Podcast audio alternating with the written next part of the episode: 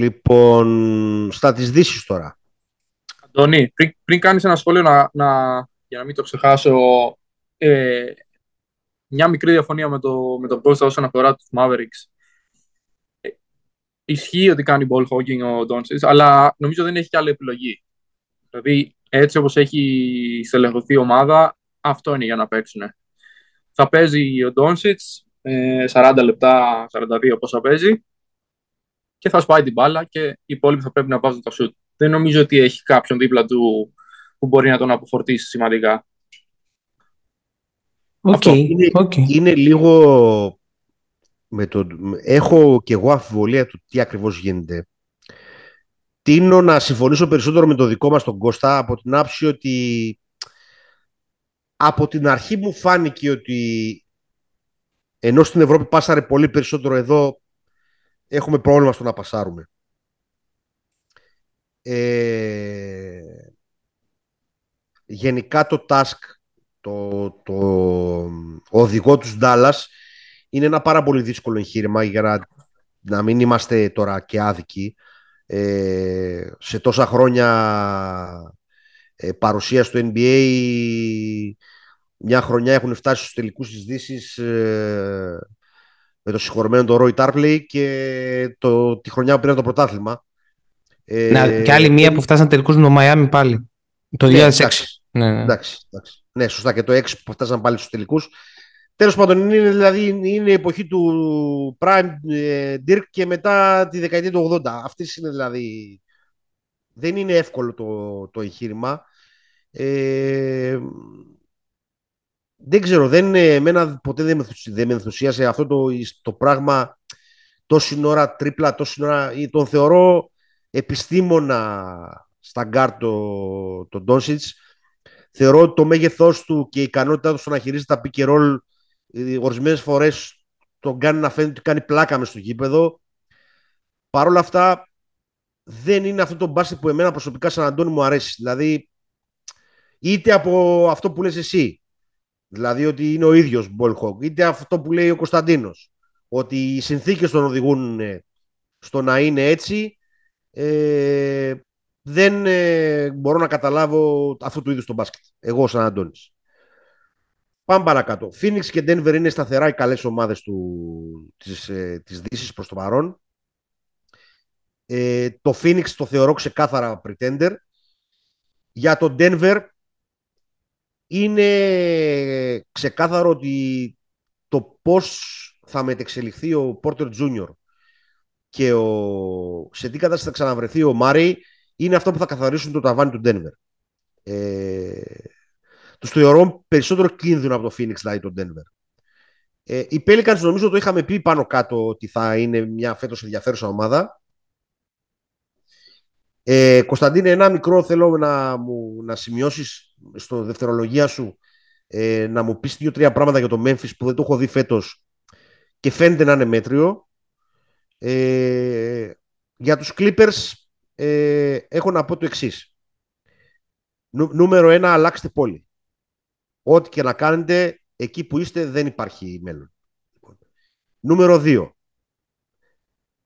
Όποιος ξανασχολιάσει το trade του Anthony Davis και δεν μιλάει ότι έδωσαν πέντε first round picks για τον ε, Pandemic, πώς, το, πώς ήταν, ξεχνάω και το παρατσούκλι του, τον Paul George τέλος πάντων, για να ικανοποιήσουν όλα αυτά τον Καουάι για να τρία χρόνια ο Καουάι να κάθεται, ε, αν γινόταν σε μεγάλη ομάδα αυτό, Pandemic P, το θυμήθηκα. Λοιπόν, ε, αν γινόταν σε πραγματικά μεγάλη ομάδα αυτό, κάθε μέρα τα, τα, τα μέσα θα βούιζαν.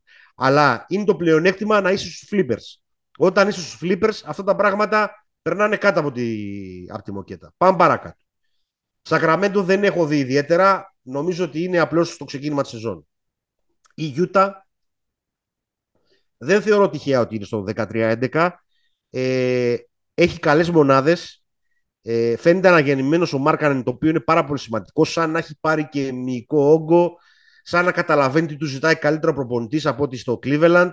Ε, ο Κλάρκσον είναι εξαιρετικός μέχρι στιγμής. Ο Μπίσλι το ίδιο. Ε, Απλώς θεωρώ ότι κάποια στιγμή όλοι αυτοί θα γίνουν trade. Ε, στο Golden State υπάρχει, και αυτό άμα το επιβεβαιώσει κάποια στιγμή ο Κωνσταντίνος, υπάρχει νομίζω μία ίντρικα πίσω από τις κουρτίνες, η οποία αφορά τη νέα διοίκηση με τον παλιό GM, με τον coach, ε, τι πρέπει να κάνουμε με τους νέους, ε, όχι νέοι, νέοι, νέοι, όχι αυτός ο νέος, όχι ο άλλος. Υπάρχει ένα παρασκήνιο γύρω από, εκτός δηλαδή από αυτά που γίνανε το καλοκαίρι, με τον Μπούλ και τον Τρέμον, που φαίνεται ότι τα έχουν ξεπεράσει κιόλας. Υπάρχει και ένα άλλο παρασκήνιο πίσω από τον Golden State.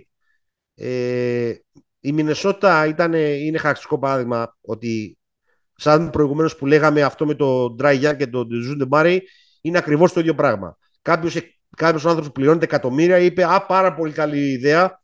Α δώσουμε το μισό μας κορμό για να πάρουμε τον Ρούντι Γκομπέρ και να το συνδυάσουμε με τον Καρλάντ Τόνερος. Το Portland είναι η Washington Wizards της ε, Δύσης. Δεν μπορούν να πάρουν χαμπάρι ότι αυτό όλο το πράγμα δεν πάει πουθενά και να κάνουν ένα rebuild της προκοπής. Για τον Dallas τα είπαμε. Ε, ο Κλαχώμα Σαν Αντώνιο Χιούστον θα είναι τέτοιο. Και για να ολοκληρώσω με τους Lakers, ε, όντως θα έπρεπε να ήταν κοντά στο 50%. Ε, χάθηκαν δύο παιχνίδια, ένα με το Portland και ένα με, το, με την Indiana με τελείως χαζό τρόπο. Ε, υπάρχει μια τεράστια κουβέντα στο Los Angeles ε, γιατί καθυστερεί να γίνει το trade του Westbrook. Ε, υπάρχουν ε, δύο-τρεις ε, σχολές απόψεων κάντε το τώρα ε, η δεύτερη σχολή είναι ότι και να κάνουμε αυτή η ομάδα δεν μπορεί να πάρει πρωτάθλημα, άρα δεν χρειάζεται να το κάνουμε. Και η τρίτη σχολή που αρχίζει και κερδίζει περισσότερο ε, με το μέρος της την, την, ε, την απόφαση είναι ότι να, να φτιάξουμε ένα πιο μικρό trade πρώτα που να συνδυάζει το συμβόλαιο του Pat Beverly ε, με κάποιον ακόμα και να πάρουμε έναν wing ε, ψηλό, ψηλό wing όμως ε, και από εκεί πέρα η επόμενη κίνηση να είναι ο Westbrook, δηλαδή να γίνουν δύο trade και όχι ένα. Ε, ο Άντωνι Ντέιβις φαίνεται πιο υγιής από ποτέ μετά τον Bubble. Ε, είναι πρώτος στα rebound, είναι πρώτος στα contested rebound, είναι δεύτερος στα κοψίματα. Ε, οι βολές του έχουν ξαναφτάσει πάνω από το 80%. Ε, η ομάδα βρήκε το νέο της ε, Ξεχνάω τα, τα ονόματα. Το παιδί που πήγε στο Σακραμέντο που είχαμε πέρσι. Το Μόγκ. Καλός ο Γκάρτ. Ο Μόγκ. Ο Μόγκ. Στη θέση του Μόγκ βρήκε τον εξαιρετικό Λόνι Walker. Πραγματικά μέχρι στιγμής έχει παίξει πάρα, πάρα πολύ καλά. Ε, η ομάδα εξακολουθεί να φαίνεται ότι μπορεί και έχει πολύ καλό μάτι στο scouting στους undrafted players. Ο Reeves είναι ένας εξαιρετικός παίχτης και ανεβαίνει όλο και περισσότερο. Και πραγματικά όλη η κουβέντα έχει αρχίσει πλέον σε αυτούς που θέλουν να λένε την αλήθεια και δεν είναι LeBron fans, το τι θέλει να κάνει ο LeBron. Όσο ο LeBron προσπαθεί να είναι scorer, οι Lakers θα έχουν χαμηλότερο potential. Αν αποφασίσει κάποια στιγμή ο LeBron να ξαναγίνει μέσα σε εγωγικά ο playmaker της ομάδας όπως ήταν το 20 και με κάποια trade ε, θα έχουν το counter punch στα playoff. Αυτά λίγο περισσότερο για τους Lakers γιατί έχω εικόνα και έχω και ακούσματα. Ε, για τους άλλους τα είπα γρήγορα. Να μας πει ένα σχόλιο για το Memphis ο Κωνσταντίνος και το ε, και αν θέλει και κάτι άλλο στο το Memphis και να προχωρήσουμε. Ε, μου άρεσαν τα αντικειμενικότητα σχόλιά σου για τους Clippers. Ε, ήταν to the point που λέμε.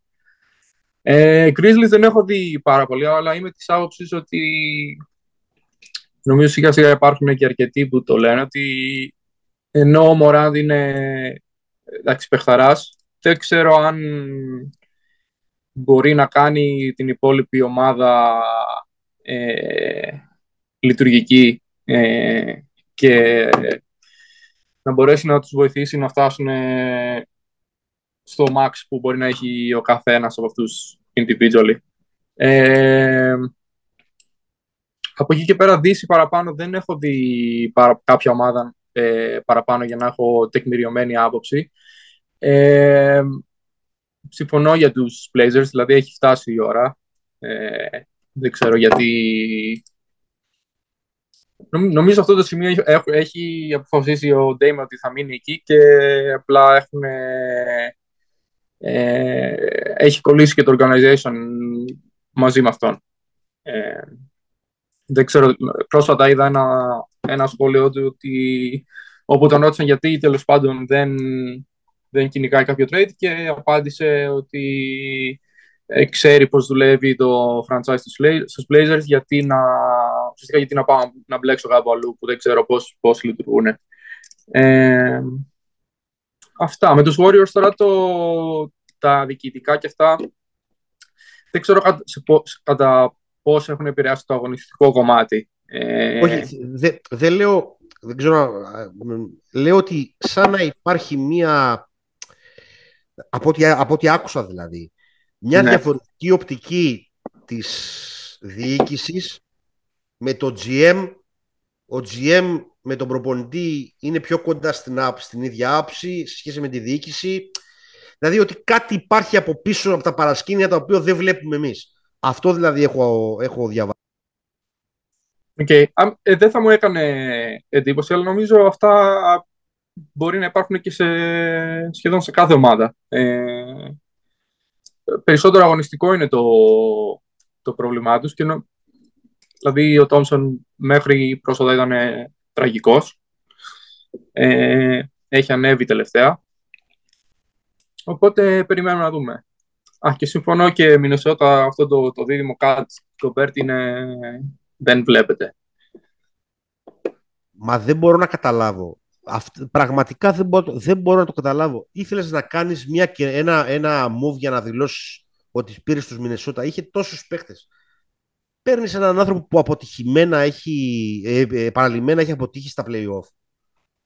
Του κάνει πλάκα όποιος γκαρντ, τον, τον τραβάνε έξω και του κάνουν πλάκα. Δηλαδή και να δώσεις και κορμό καλούς παίχτε όπως ήταν ο, το παιδί το οποίο πήγε στους, ε, ε, στους Jazz ο, και ο Μαλίκ Μπίσλεϊ, πάρα πολύ καλός παίχτης ναι, ναι, ναι, ναι. και ο Βάντερμπιλτ που εμένα ναι, ναι, τον θεωρώ εξαιρετική εξαιρετικό prospect για να πάρεις τι τώρα, ποιον του, έναν άνθρωπο που είναι βαψομαλιάς και ακουμπούσε τα μικρόφωνα με τον COVID, δηλαδή να πω ότι υπήρχε καμιά μπασκετική ιδιοφυΐα, να πω εντάξει ρε παιδί μου, έχει άλλα προβλήματα, αλλά είναι μπασκετική ιδιοφυΐα. Συζητάμε και για κακό fit και για χαζό άνθρωπο. Δηλαδή, εκπληκτικός συνδυασμός. Τέλος πάντων, όσον αφορά τους ε, τους Flippers. Αν υπάρχουν επιθετικά. Ναι, ακριβώς. Όσον αφορά τους Flippers, είναι γνωστό ότι με τους Flippers και τους ε, και τους ακατανόμαστους είμαι πολύ αντικειμενικός. Αυτό είναι πασίγνωστο. Όχι να μας πούν να βγουν αυτοί που λέγανε ότι είναι ο, ο Χάροντας πάνω στο τέτοιο το, μετά, το Χαουάι μετά το, το πρωτάθλημα με το Τορόντο. Πού, πού είναι ο Χάροντας, τι έγινε; Φόρεσε πανούλα ο Χάροντας, τι έγινε; Τέλος πάντων, δεν καταλαβαίνω. Κάποια στιγμή θα καταλάβω τι, τι γίνεται. Α, και αυτοί που μετράγανε πέρσι το ρεκόρ του Chicago Bulls επίσης. Να τους χαιρετήσω και αυτούς από μικρόφωνο. Φέτος δεν βγαίνετε να μας πείτε ε, πόσο είναι το ρεκόρ των Bulls. Δεν, γιατί δεν ξέρω. Ε, είναι ωραίο fandom αυτό, μόνο όταν κερδίζει η ομάδα, ασχολούμαστε. Ε, να πούμε ότι βελτιώνει το Ποκουσέφσκι. Έγινε, έγινε και πρόσφατα μάλιστα και άρθρο το θέμα αυτό σε αυτή την πολύ αργή διαδικασία που θα πάρει πολλά χρόνια στους, ε, στον Οκλαχώμα. Έχει ένα ενδιαφέρον να παρακολουθούμε τι κάνει ο Ποκουσεύσκι. Έχει αρχίσει και δεν το κορμί του. Ε, και πρόσφατα έγινε και άρθρο ξένου σχολιαστή, Αμερικάνου δηλαδή, ε, για την ε, βελτίωσή του. Αυτά. Ε, σε γενικές γραμμές. Ε, η Ανατολή νομίζω ότι είναι ανοιχτό βιβλίο για να το κλείσουμε. Ε, Βοστόνη και Μιλγουόκι πάρα πάρα πολύ δύσκολα θα σπάσει το δίδυμο και στη regular season αλλά και στο σαν τελικός Ανατολής. Δηλαδή πρέπει να γίνουν πρέπει να γίνουν σημαντικά trades ε, για να χαλάσει αυτό το δίδυμο. Ε, σε κάποιο άλλο ορόσημο θα το ξαναδούμε, θα το κάνουμε revisit. και στην Δύση νομίζω, ε, εγώ παρακολουθώ χρόνια Δύση, είναι η πιο μπλεγμένη Δύση όλων των εποχών ε, που από αρνητικό ρεκόρ σε 50% σε θετικό ρεκόρ είναι 2-3 νίκες που αν εξαιρέσουμε το Phoenix, το Denver, τη Νέα Ορλεάνη και την δυναμική που έχουν πάντα οι Warriors όλα τα άλλα είναι στον αέρα. Ακόμα δηλαδή και η Νέα Ορλεάνη δεν λέει κάτι. Δηλαδή απλώς εντάξει, όταν έχεις δίδυμο τον Μπράντον Ingram με τον, ε, με τον Zion ένα καλό σέντερ και το Μακόλουμ είναι φυσιολογικό ότι το έδειξα από πέρσι ότι η ομάδα κάπως θα ρολάρει. Έχει αποκτήσει και έχει βρει και στα draft και παιδιά forward wings με εξαιρετικά αμυντικά χαρακτηριστικά όπως είναι ο Herbert Jones ε, και άλλο ένα παιδί ο, ο Trey Murphy 6, 7, 6, 8 δηλαδή πραγματικά ε, χταπόδια τα οποία βοηθάνε πάρα πολύ στην άμυνα και το, το πράγμα προχωράει. Ε, αυτά. Ε, θα, το ξα, θα, θα είμαστε εδώ ξανά στα 30 παιχνίδια. Ε, 35. Να δούμε πού βρισκόμαστε. Θα είμαστε πιο κοντά ε, μετά τις 15 Δεκεμβρίου. Ανοίγει πιο πολύ η ατζέντα των, ε, ε, το trades, γιατί όσοι υπογράψαν το καλοκαίρι είναι, γίνονται eligible to trade. Ε, επομένως θα έχουμε περισσότερα πράγματα να πούμε τις επόμενες 15-20 μέρες. Ε, και πάμε στο δεύτερο θέμα που θέλουμε να σχολιάσουμε που είναι πιο γενικό. Για βάλε, στρώσε μας το τραπέζι, Κωστά. Ωραία. Λοιπόν, ε, ουσιαστικά η αφετηρία για να ξεκινήσουμε το, το θέμα μας αυτό είναι το request για trade που έκανε ο Durant το καλοκαίρι στο οποίο ο Durant είχε την παγκόσμια πρωτοτυπία, ε, εντάξει όχι παγκόσμια, να το πούμε την πρωτοτυπία για superstar στο NBA, ε, να μην πάρει αυτό που θέλει. Δηλαδή στο τέλος της ημέρας ο, ο πρόεδρος των, ο, ο Τσάι, ο πρόεδρος των Nets, του είπε ότι μάγκα κάθεσαι εδώ που είσαι.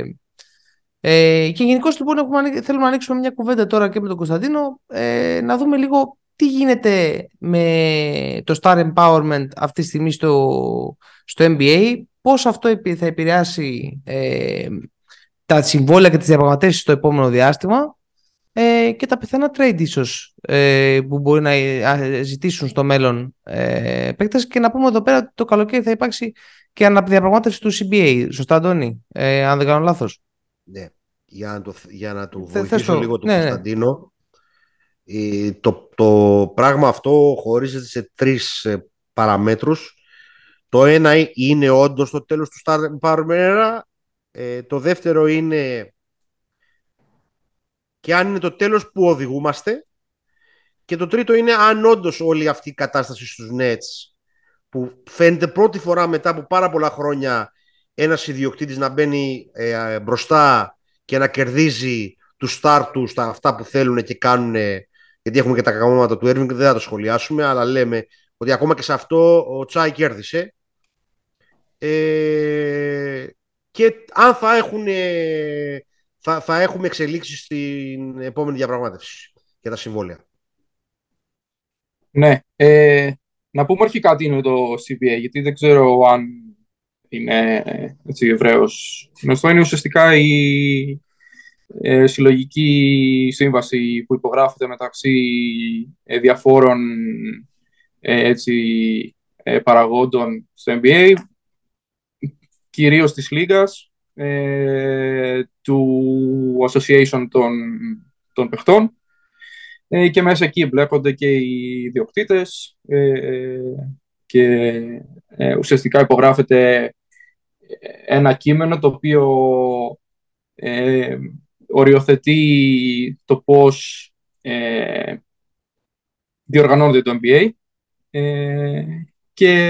Είναι όλες οι σχέσεις, για να το πω όσο το δυνατόν πιο απλά για να σε βοηθήσω. σχέσεις, ναι. Είναι όλες οι εργασιακές σχέσεις μεταξύ παικτών και λίγκας και ομάδων. Ναι.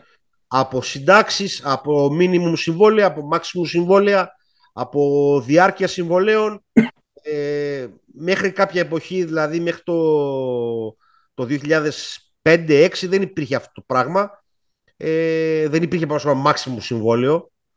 Ε, αλλά θέλω να ξεκινήσουμε πιο πολύ με το αν πιστεύεις ότι η νίκη του διοκτήτη του τον Nets ουσιαστικά, η επικράτησή του απέναντι στα θέλω σε πρώτη φάση και κατά δεύτερη φάση στα καμώματα του δεύτερου του start είναι δείγμα ότι θα επιστρέψουμε σε μια πιο NFL λίγα ή είναι τυχαίο παράδειγμα οι, οι Nets και δεν θα γίνει αυτό ίωση που θα μεταφερθεί και στις υπόλοιπες ομάδες; Ε, σύντομη απάντηση νομίζω είναι όχι. Νομίζω ότι το NBA ε, είναι μια λίγα στην οποία το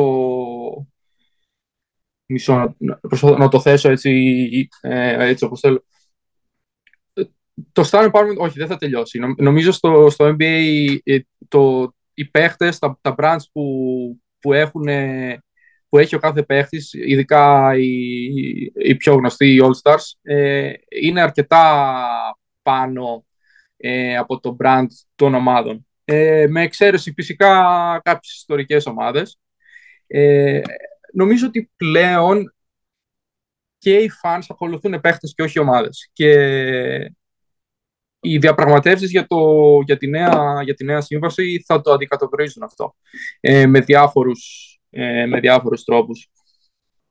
Ε, νομίζω το, η όλη υπόθεση με το Durant ήταν ε, αρκετά έτσι, περίεργη και ε, δεν αποτελεί τον κανόνα. Ε, τώρα, όσον αφορά το CBA, επειδή υπάρχουν συζητήσεις για τα trade clauses και τα trade, uh, τα trade requests, μάλλον. Ε, δηλαδή, το πότε, το πότε μπορεί ένας παίχτης που δεσμεύεται με συμβόλαιο να ζητήσει trade ε, και να μην υπάρχει έτσι κάποιο είδους εκβιασμός μεταξύ ε, του, παίχτη, του, του στρατόπεδου του, του όποιου παίχτη και της ομάδας ε, είναι και ένα από τα σημεία τα οποία, στα οποία υπάρχει μεγάλη διαφωνία μεταξύ της Λίγας και του... Όταν, όταν λέει ο Κωνσταντίνος ε, στρατόπεδο εννοεί τους ισχυρούς agents, δύο-τρεις ισχυρούς agents που υπάρχουν στην Αμερική που παίζουν τεράστιο ρόλο ε, στις διαπραγματεύσεις και όχι μόνο στις διαπραγματεύσεις παίζουν τεράστιο ρόλο και στο τι διαρρέεται στους newsbreaker. Αυτό, αυτό κυρίως. Και γιατί αυτό είναι που βάζει την πίεση και στις ομάδες ε, να προχωρήσουν σε κάποιο trade. Ε, οπότε ναι, για να κλείσω το εισαγωγικό σχόλιο, νομίζω ότι το NBA είναι λίγα των παικτών και θα συνεχίσει να είναι. Κώστα, η γνώμη σου. Ε, το βλέπω και εγώ να αλλάζει κάπως το πράγμα. Δεν ξέρω πώς θα αλλάξει. Πιστεύω ότι ο Τσάι ε, βρήκε το έδαφος και το έκανε και ήταν και οι άλλοι δύο πάρα πολύ, είχαν πάρα πολύ μικρό leverage σε αυτό που, στο request που έκαναν. Δηλαδή ήταν δύο περιπτώσεις πολύ ξεχωριστές όπου ο owner μπορούσε να πατήσει και να τους πει βάστα τι κάνεις ας πούμε. Ε, θεωρώ δηλαδή ότι γι' αυτό και ο Τσάι βρήκε το έδαφος να πατήσει. Δεν ξέρω αν στο μέλλον θα υπάρξει ας πούμε αντίστοιχη περίπτωση γιατί μέχρι τώρα τα trade request που έχουν γίνει δεν υπήρχε κάπου ο owner να πατήσει. Δηλαδή ας πούμε ε, όταν πάρκαραν ας πούμε το, οι Pelicans στον Davis για ένα, και το μεγάλο, για ένα μεγάλο χρονικό διάστημα δεν υπήρχε κάτι να του, να του πούνε του Davis. Για να, βοηθή, για να βοηθήσω λίγο την ναι, ναι. Η μεγάλη διαφορά ότι τα περισσότερα trade request γίνονται ένα χρόνο πριν γίνουν εξπάρτα συμβόλαια. Και αυτό, σωστά. Εδώ, εδώ μπροστά του είχε τέσσερα χρόνια συμβόλαιο ο κύριος Ντουράντ, ε, ο οποίος μάλλον δεν υπολόγισε σωστά τα πράγματα. Ναι, όχι, ε, πάρα πολύ σωστά. Ε, Όντως, ε, οι συζητήσεις γίνονται ακριβώς όταν ένα χρόνο πριν γίνει expired ένα συμβόλαιο. Ε, αλλά δεν θεωρώ ότι θα αλλάξει κάπου ε, η κατάσταση στη Λίγκα. Θεωρώ ότι θα συνεχίσει να είναι το ίδιο.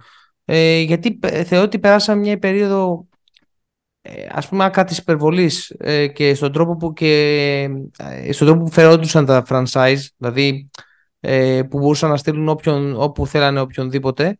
Και τώρα έχει αλλάξει τελείως και, και με τον Άνταμ Σίλβερ να είναι τέτοιος ε, κομισάριος, που να υποστηρίζει δηλαδή τους παίχτε. Ε, και δεν νομίζω ότι αυτό αλλάζει εύκολα. Ήταν και δύο περιπτώσεις λίγο έτσι.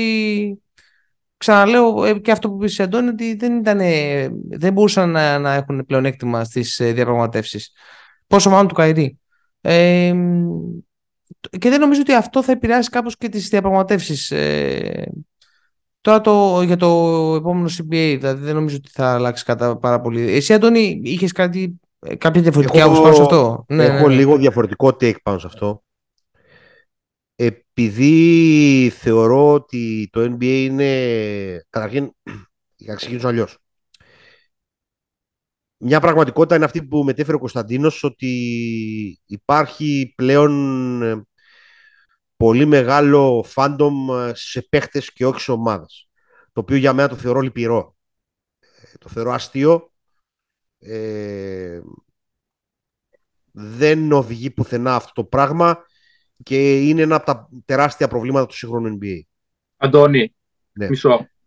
Ε, νομίζω στην Αμερική τα, τα βασικά αθλήματα πάντα έτσι ήταν. Κλείνει η παρένθεση.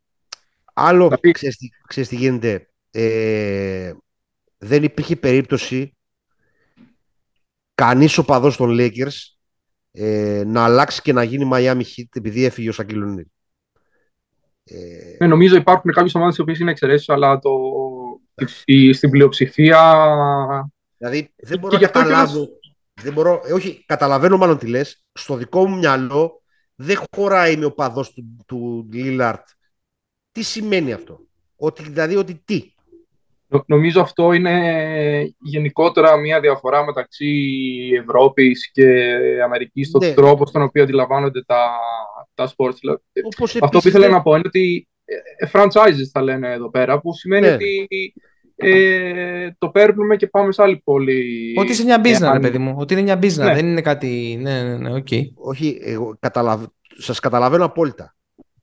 Δεν, δεν διαφωνώ κάπου. Είναι franchise όντως. Λοιπόν, παρόλα αυτά δεν καταλαβαίνω τι σημαίνει είμαι ο παδός του Γιάννη Αντιτοκούμπο. Δηλαδή ο Γιάννης Αντιτοκούμπο δεν είναι κάπου που παράγει ένα προϊόν το οποίο λέγεται μπάσκετ. Στο δικό μου μυαλό, ε, χωρίς να λέω απαραίτητο ότι αυτό είναι σωστό, αυτό το πράγμα δεν μπορεί να χωρέσει. Δηλαδή εμένα, εμένα αγαπημένος παίχτης τα τελευταία χρόνια και πριν έρθει στους Lakers είναι ο Άντονι Ντέιβις. Τι σημαίνει ότι αν αύριο το πρωί οι Lakers ε, πώς το λένε, κάνουν trade τον Άντονι Ντέιβις μετά από 36 χρόνια fandom, εγώ θα αλλάξω και θα γίνω εκεί που θα πάει ο Άντονι Ντέιβις. Δεν, ε, δεν, ε, Συμφωνώ, ε, Αντώνη, πάντως εγώ να πω συμφωνώ μαζί σου. Έχεις δίκιο δεν, σε αυτό. Δεν, Έχεις δίκιο. Δεν, δεν, μπορώ να το καταλάβω αυτό το πράγμα. Δηλαδή, ε, και θεωρώ ότι είναι πάρα πολύ ηλικιακό αυτό που συζητάμε. Ε, στο NBA με αντίθεση, όχι μόνο στο NBA, λάθος, γενικά στα Αμερικάνικα σπορ, σε αντίθεση με τα ευρωπαϊκά σπορ, παίζει τεράστιο ρόλο και η πόλη. Ακριβώς δηλαδή... γι' αυτό νομίζω ότι υπάρχει και αυτή, αυτό το να, είμαι, το να κάνω identify περισσότερο με ένα παίχτη. Δηλαδή υπάρχουν πόλεις στις οποίες είτε δεν υπάρχει ομάδα, άρα δεν υπάρχει ε, εκπροσώπηση. Εκεί το, υπάρχει, εκεί το καταλαβαίνω απόλυτα και είσαι ας πούμε από την Οκλαχώμα και τα τελευταία δεν ξέρω πόσα χρόνια ε, είσαι τελευταίος, πρώτο-τελευταίος, τρεις θέσεις από το τέλος. Ποιος έριξε στην Οκλαχώμα, ξεκινάμε από ναι. εκεί. Ποιος στην οποία δεν υπάρχει κι άλλο και άλλη major ομάδα σε άλλο Όχι, και, και, και, τι να κάνεις στην Οκλαχώμα γενικά δηλαδή. Και... Ναι, εντάξει. Το ίδιο και στο, και στο Milwaukee. Ναι. Ε... Όχι, το, το, δεν διαφωνούμε το, ότι ναι. και εγώ, ας πούμε, εδώ που κάνουμε το podcast, ο Ολυμπιακός είμαστε. Ναι, ε, ναι. με μία ή Παναθηναϊκός, δεν ξέρω, ο καθένας με την ομάδα του. Ε, identify Όχι, δεν υπάρχει Παναθηναϊκός εδώ. Ναι, δεν υπάρχει. Δεν υπάρχει Παναθηναϊκός. ε, ναι, αυτό. Ε, εντάξει, ok. Okay. Ε, γενικά, για να το κλείσω, ε, θεωρώ ότι όλα αυτά είναι και μία είναι ξεκάθαρα και ένα ηλικιακό θέμα, είναι ξεκάθαρα και κάποια προβλήματα το πώς τα social media παρουσιάζουν τους παίχτες. Προσπαθούμε να βγάλουμε στατιστικά για να γεννήσουμε είδηση. Ο τρόπος που καλύπτει το σπορ είναι μια... Αυτό το κομμάτι τουλάχιστον είναι μια τεράστια κουβέντα. Είναι ένα δικό του podcast και μάλιστα μακρύ podcast. Μακρύ podcast, έτσι. Πώς η κάλυψη των σπορ δημιουργεί διαφόρων ειδών προβλήματα στο fandom, ε, στο πώς βλέπουμε το άθλημα, ε, το πώς το πώς διαφοροποιείται από πόλη σε πόλη ε, το πώς βλέπουμε το μπάσκετ και ούτω καθεξής.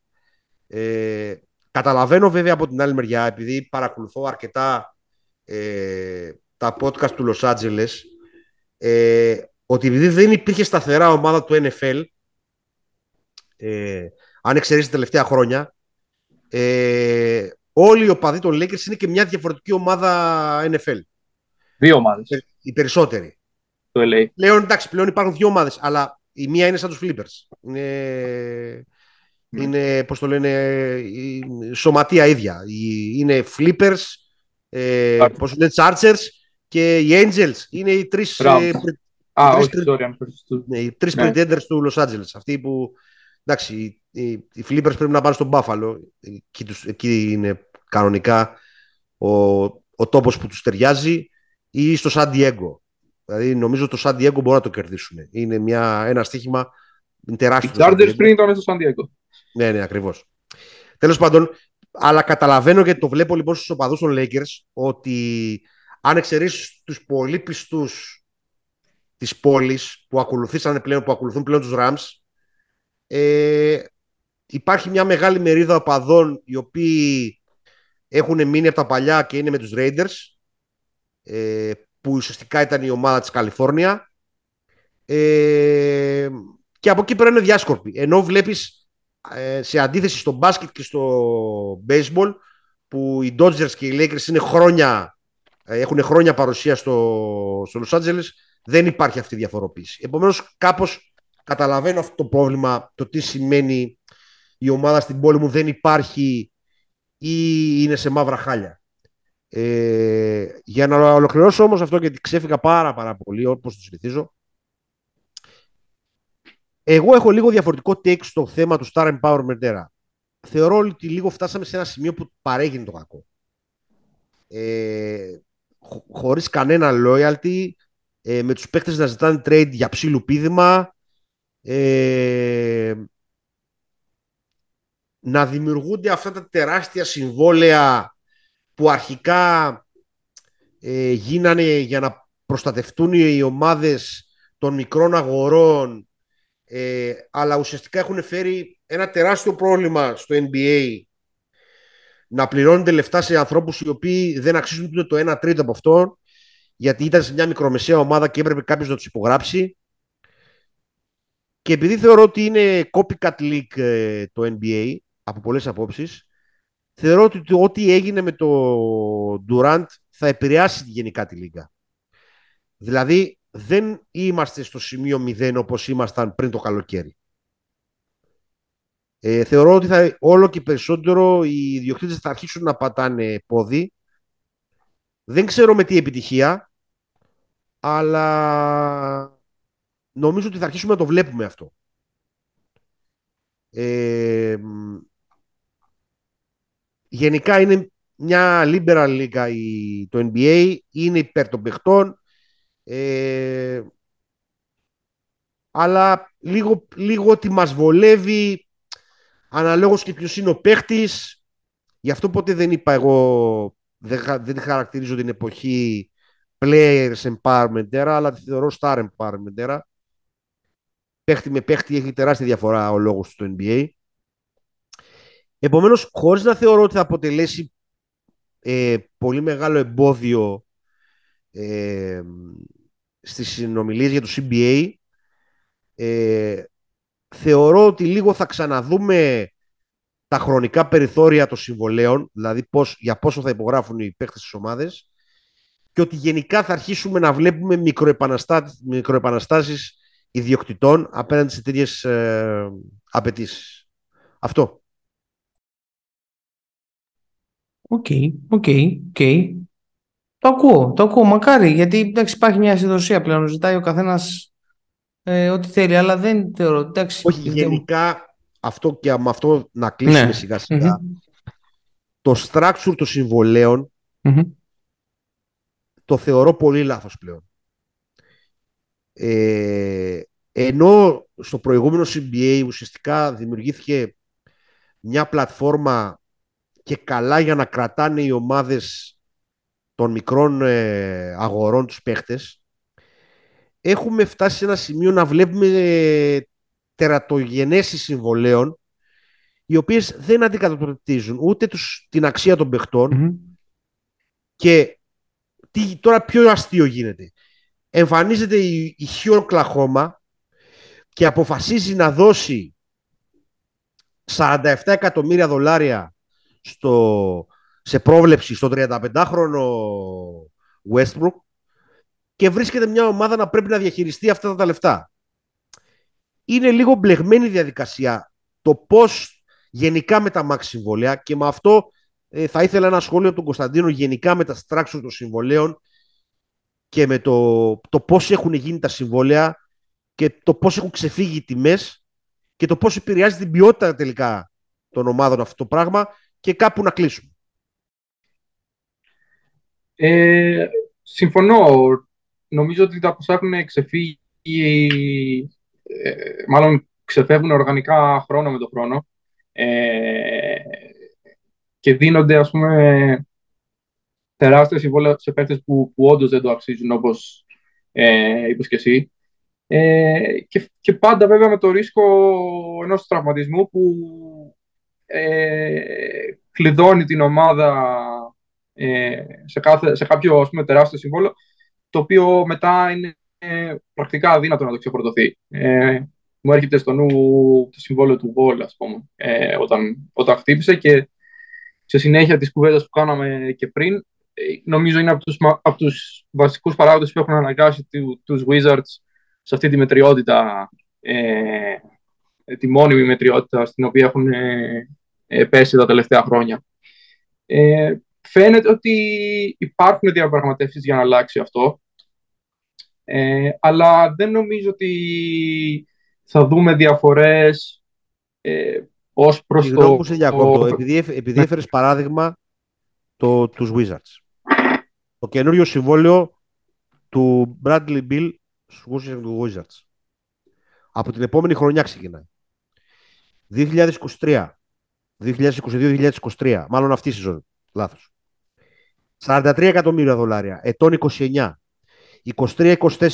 46 εκατομμύρια δολάρια. Ε, ετών 30. 24-25. Ετών 31. 50 εκατομμύρια δολάρια. 25-26. 32 ετών. 53 εκατομμύρια δολάρια. 26-27. 33 ετών. 57 εκατομμύρια δολάρια. Πώς αυτό το franchise είναι δυνατό να φτιάξει όσο και να ανέβει το cap space ε, σωστή ομάδα; Και πώς Δεν τι- είναι απλά, νομίζω ότι... τι αντιπροσωπεύει 33 ετών ο Bradley Bill 57 εκατομμύρια δολάρια; Δηλαδή, τι, τι θέλω να καταλήξω.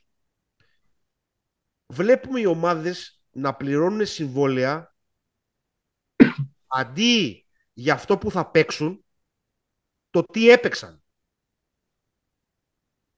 Και αυτό ουσιαστικά υποθηκεύει το μέλλον τους. Δηλαδή, ο Bradley Bill στο 33, χρονών- 33 χρονών θα πληρωθεί από οποιαδήποτε ομάδα βρίσκεται εκείνη τη στιγμή 57 εκατομμύρια δολάρια σε ένα salary cap. Δηλαδή αυτός θα παίρνει το 1 τρίτο, παραπάνω από το 1 τρίτο, 1,5 τρίτο του salary cap. Αυτό δεν οδηγεί, δεν έχει λογική. Σίγουρα λοιπόν, ναι, Αυτό. ε, σίγουρα Αντώνη, είναι πολύ ε, ε, σι- μεγάλο το θέμα. Βέβαια, καλώς ή κακώς το salary, ε, το cap space ανεβαίνει. Έτσι, και ο, καθώς ανεβαίνει, ε, θα ανεβαίνει και ο μέσος όρος των συμβολέων. Δηλαδή, δε- αυτά τα δύο δεν μπορούν να πάνε δυσανάλογα. Δηλαδή, και οι παίκτες έχουν μυριστεί την κατάσταση, θέλω να πω. Δεν είναι δηλαδή... Εγώ, εγώ το καταλαβαίνω. Λέω το εξής. Μήπως να αντιστραφεί η λογική να πληρώνουμε τους παίχτες την αξία τους την ώρα που παίζουν και όχι να φτάσουμε να πληρώσουμε τον Bradley Bill 57 εκατομμύρια στα 33 του; Αυτό ρωτάω εγώ. Αυτή είναι η απορία μου. Να τον πληρώσουμε 45-46-47 εκατομμύρια, αν και το ποσό είναι εξωφρενικό για αυτά που προσφέρει ο Μπίλ τα τελευταία χρόνια. Ο οποίος είναι ξεκάθαρο ότι κάνει διακοπές στην Ουάσιτον το παλικάρι. Και είχα τρελή αδυναμία στον Bradley Bill. Παρ' όλα αυτά, ο άνθρωπος έχει αποφασίσει τα τελευταία χρόνια να κάνει διακοπές. Ξεκάθαρα. Να βάζει 18-20 ποντάκια και να κάνει διακοπές με την όμορφη γυναίκα του και τα όμορφα παιδιά του. Το οποίο είναι εξαιρετικά όμορφα, όντως. Αλλά παρόλα αυτά, η δικιά μου απορία είναι αυτή. Ποια η λογική του franchise και γενικά της λίγας να δω δίνει σε έναν παίχτη 33 ετών 57 εκατομμύρια ευρώ 57 εκατομμύρια δολάρια συμβόλαιο. Απλά να πούμε ότι και τώρα αυτό είναι προσωπική άποψη, αλλά νομίζω ότι σε κάποιες περιπτώσεις αναγκάζονται και λίγο οι ομάδες, γιατί ε, εάν δεν κρατήσεις το, το star player, ε, signature player, ε, πες το όπως θες, ε, δεν υπάρχουν ε, και τα αντίστοιχα έσοδα μετά. Δηλαδή χάνεται το ενδιαφέρον, τη, χάνεται το ενδιαφέρον της, της τοπικής αγοράς ε, και πέρα από αυτό να πούμε ότι ενώ έχεις δίκιο στο ότι πληρώνονται πολλές φορές για αυτά που έχουν κάνει, νομίζω το ξεκινάει και από το, και από το structure αυτό που υπάρχει με τα rookie συμβόλαια τα πενταετή, ε, στα οποία μπορεί κάποιος να παίξει για, ως, ως star player ε, και να μην ε, πληρώνεται αντίστοιχα. Οπότε ε, αναγκαστικά το δεύτερο συμβόλαιο ή το extension που θα γίνει πρέπει να αντικατοπτρίζει και τα χαμένα σε εισαγωγικά λεφτά του, του πρώτου συμβολέου. Ε, γενικά είναι λίγο ε, αρκετά μάλλον complicated ε, το όλο θέμα με τα συμβόλαια ε, και δεν νομίζω ότι θα γίνει και πιο απλό με τη, με τη νέα CBA. Και να πούμε εδώ ότι το συμβόλαιο, το, πολλά μπράβο στον Ατζέτη του Bradley Bill, το συμβόλαιο του Bradley Bill έχει no trade clause, δηλαδή μπορεί να αποφασίσει κάπου να, το, να δώσει trade τη Washington και να πει ο Bradley Bill μπα, εγώ δεν πάω. Είναι από τα ελάχιστα συμβόλαια που, από που υπάρχει αυτή η δυνατότητα. Να του πει τη Washington, ξέρεις κάτι, εμείς θέλουμε να σε στείλουμε στην Ινδιάνα. Και να πει ο Bradley Bill στην Ινδιάνα να πάτε εσείς. Και και 15% trade bonus. Δηλαδή γίγαντα manager του Bradley Bill σου βγάζει το καπέλο. Μπράβο. Μπράβο. Νομίζω κάπου εδώ πέρα να το κλείσουμε με τον μάγκα τον μάνατζερ του, του Bradley Bill. Ε, να αυτά, έτσι, έτσι θα τα Λοιπόν, ε, αρχικά, Κωνσταντίνε, σε ευχαριστούμε πάρα πολύ. Γιατί υπάρχει, υπάρχει διαφορά ώρας και το γνωρίζουμε. Είναι, είναι και εργάσιμη η ημέρα κανονικά σήμερα ε, για σένα. Σε ευχαριστούμε πάρα πολύ. Ε, και στο μέλλον θα είμαστε και σε μεγαλύτερη επαφή για περισσότερα πράγματα. Ε, και σας ευχαριστούμε και εσάς που μας ακούσατε για μια ακόμη εκπομπή. Ε, να κάνουμε έτσι ξανά ένα rant. Ε, μας ε, ακολουθείτε σε, όλα τα social media, facebook, instagram, twitter, εκείνη η βάση μας. Ε, σε όλες τις πλατφόρμες που ακούτε τα αγαπημένα σας podcast, ε, Google Podcast, Apple Podcast, Spotify. Αγαπάτε το Spotify, μια χαρά, πολύ ωραία. Ε, μας ακούτε και σε YouTube, ε, όπου σκεφτόμαστε να κάνουμε διάφορα πραγματάκια, οπότε κάντε μια εγγραφή και να ε, ε, χτυπήστε και το καμπανάκι για να σας έρθουν ειδοποιήσεις. Ε, ήμασταν οι δύο All-Rounders. Ε, ραντεβού στο επόμενο επεισόδιο. Να πω Παρακαλώ, ένα τεράστιο ευχαριστώ στον Κωνσταντίνο που μας διέθεσε την ώρα του. Ε, συζητάμε τώρα ότι με την αλλαγή της ώρας, ε, με την αλλαγή λέω, με τη διαφορά της ώρας αυτή τη στιγμή είναι στις ε, 2 το μεσημέρι ε, στην Ανατολική Ακτή. Επομένως ε, μας διέθεσε πολύτιμο χρόνο ο Κωνσταντίνος. Τον ευχαριστούμε πάρα, πάρα πολύ. Δεν είναι one and done η σχέση μας με τον Κωνσταντίνο. Ε, τουλάχιστον αυτό ελπίζουμε. Ε, θα τον ακούσετε όσο μπορούμε τέλος πάντων. Ειδικά όταν έχουμε πράγματα την άλλη άκρη του Ατλαντικού, αλλά όχι μόνο. Ε, και μετά, μετά τις ευχαριστήσεις στον Κωνσταντίνο να πω και δείξτε μας το ενδιαφέρον σας στο YouTube έτσι ώστε να δούμε ε, ότι υπάρχει ενδιαφέρον να κάνουμε πράγματα και στην πλατφόρμα του YouTube. Κάντε μια εγγραφή, να δούμε τι μπορούμε να κάνουμε καλύτερο. Λοιπόν, εγώ ευχαριστώ παιδιά για, τη, για την πρόσκληση. Ήταν νομίζω μια πολύ ωραία κουβέντα. Ε, είπαμε διάφορα πράγματα, διαφωνήσαμε, συμφωνήσαμε, αλλά αυτό είναι και το ωραίο. Ε, και ναι, η σχέση με τους δύο all-arounders παραμένει. Έχω και εγώ no trade clause ε, στο συμβόλαιο μου με το podcast. Ε, ευχαριστώ και πάλι και να ακούτε τα παιδιά γιατί το κάνουν με αγάπη και, και με μεράκι ε, και αυτές οι προσπάθειες πρέπει να ανταμείβονται. Ευχαριστούμε και πάλι πολύ Κωνσταντίνε, ευχαριστούμε πάρα πολύ. Ευχαριστούμε Κώστα.